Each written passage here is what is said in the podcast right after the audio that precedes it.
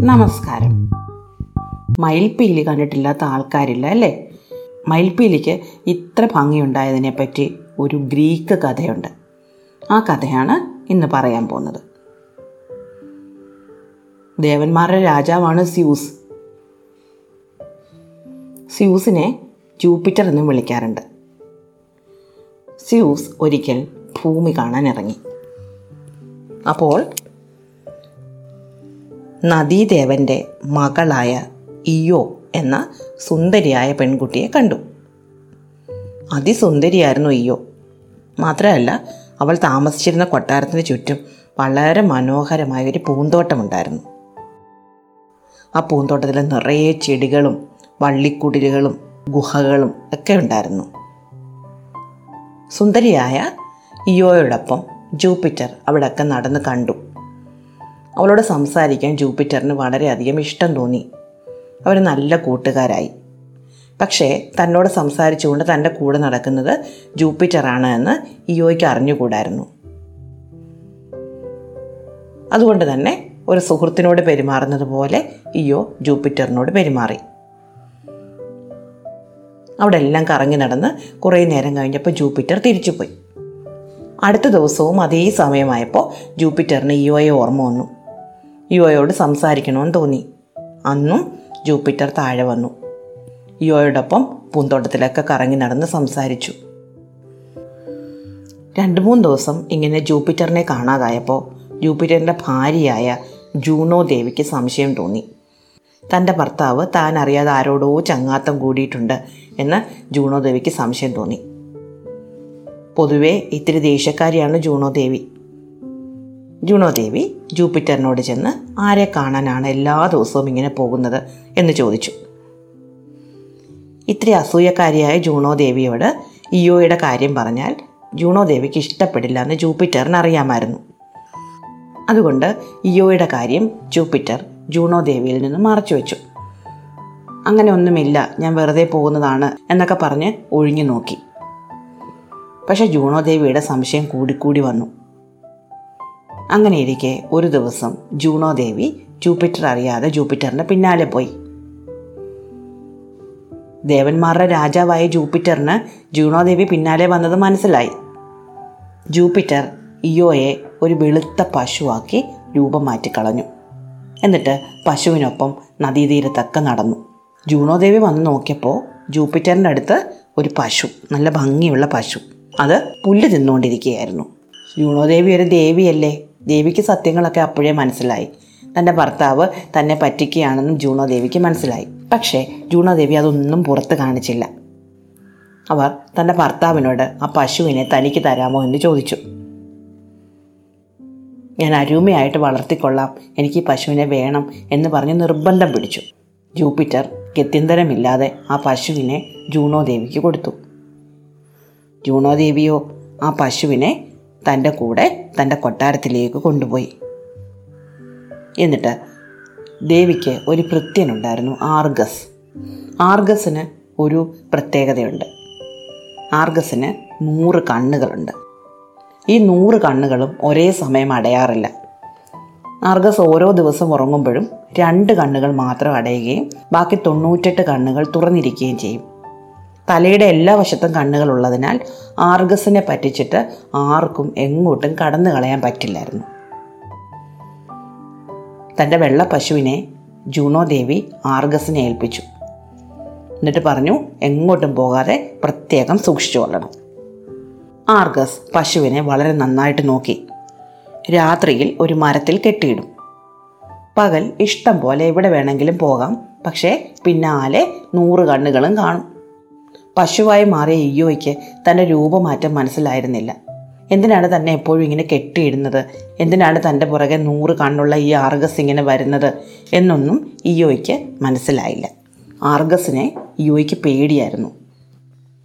നൂറ് കണ്ണുകൾ എപ്പോഴും അവളെ തുറിച്ചു നോക്കിക്കൊണ്ടിരിക്കും. ഈ കണ്ണുകളെ വെട്ടിച്ച് എങ്ങനെയെങ്കിലും പുറത്തുപോയി രക്ഷപ്പെടണം എന്ന് ഇയോയ്ക്ക് വളരെ വലിയ ആഗ്രഹം തോന്നി. അങ്ങനെ ഇരിക്കെ ഒരിക്കൽ നദീതീരത്ത് വെള്ളം കുടിക്കാൻ പോയ ഇയോ തന്റെ പ്രതിബിംബം വെള്ളത്തിൽ കണ്ടു. അപ്പോഴാണ് അവൾക്ക് തന്റെ രൂപം ഒരു പശുവിന്റേതായി മാറിപ്പോയി എന്ന് മനസ്സിലായത്. അവൾ ഉറക്ക കരയാൻ ശ്രമിച്ചെങ്കിലും മേ മേ മേ എന്ന ശബ്ദം മാത്രമേ പുറത്തു വന്നുള്ളൂ. പശുവായി മാറിയ അവളുടെ കരച്ചിൽ ആർക്കും മനസ്സിലായില്ല. അവൾക്ക് എവിടെ വേണമെങ്കിലും പോകാൻ സ്വാതന്ത്ര്യമുണ്ടായിരുന്നു. പിന്നാലെ ആർഗസ് കാണുമെന്നേ ഉള്ളൂ. ഇയോ നടന്ന് നടന്ന് തന്റെ അച്ഛനായ നദീദേവന്റെ കൊട്ടാരത്തിനടുത്തെത്തി. അവിടെ കിടന്ന് കരഞ്ഞു. കരച്ചിൽ കേട്ട അവളുടെ അച്ഛനായ നദീദേവൻ പുറത്തിറങ്ങി വന്നു.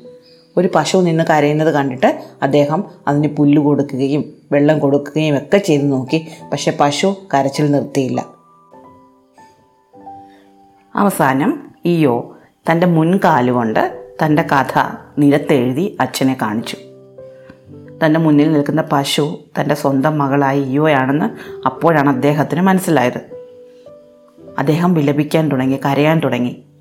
പക്ഷെ എന്ത് ചെയ്യാൻ പറ്റും? ജൂപ്പിറ്ററാണ് ഇയോയെ ഒരു പശുവാക്കി മാറ്റിയത്. ജൂപ്പിറ്ററിനല്ലാതെ മറ്റാർക്കും അവളെ പിന്നീട് തിരിച്ച് പഴയ രൂപത്തിലേക്ക് കൊണ്ടുവരാനും പറ്റില്ലല്ലോ. ഈ സമയത്ത് ഇയോയുടെ പിന്നാലെ കാവൽക്കാരനായി നടന്നിരുന്ന ആർഗസ് അവിടെ എത്തുമ്പോൾ ഇയോയും അച്ഛനും അവിടെ നിന്ന് കരയുകയാണ്. ആ സങ്കടം കണ്ടിട്ട് ആർഗസിന് പോലും സങ്കടം വന്നു. ആർഗസ് അവരെ ശല്യപ്പെടുത്താതെ കുറച്ചങ്ങോട്ട് മാറിയിരുന്നു. ഈ ദുഃഖം കണ്ട് മറ്റൊരാളും വിഷമിച്ചിരിക്കുന്നുണ്ടായിരുന്നു. അത് ജൂപ്പിറ്റർ ആയിരുന്നു ജൂപ്പിറ്റർ തന്റെ പുത്രനായ മെർക്കുറിയെ ആർഗസിനടുത്തേക്ക് പറഞ്ഞയച്ചു. ആർഗസ് നോക്കിയിരിക്കെ ഇയോവിനെ രക്ഷപ്പെടുത്താൻ പറ്റില്ല എന്ന് ജൂപ്പിറ്ററിന് അറിയാമായിരുന്നു. മെർക്കുറി ഒരു മനുഷ്യന്റെ വേഷത്തിൽ ആർഗസിനടുത്തെത്തി. മെർക്കുറി നല്ല ഒരു പാട്ടുകാരനായിരുന്നു. മെർക്കുറി ആർഗസിനടുത്ത് എന്നിട്ട് പാട്ട് പാടാൻ തുടങ്ങി. നല്ല പാട്ടായിരുന്നു. ആ പാട്ടിൽ ആർഗസ് മയങ്ങിപ്പോയി.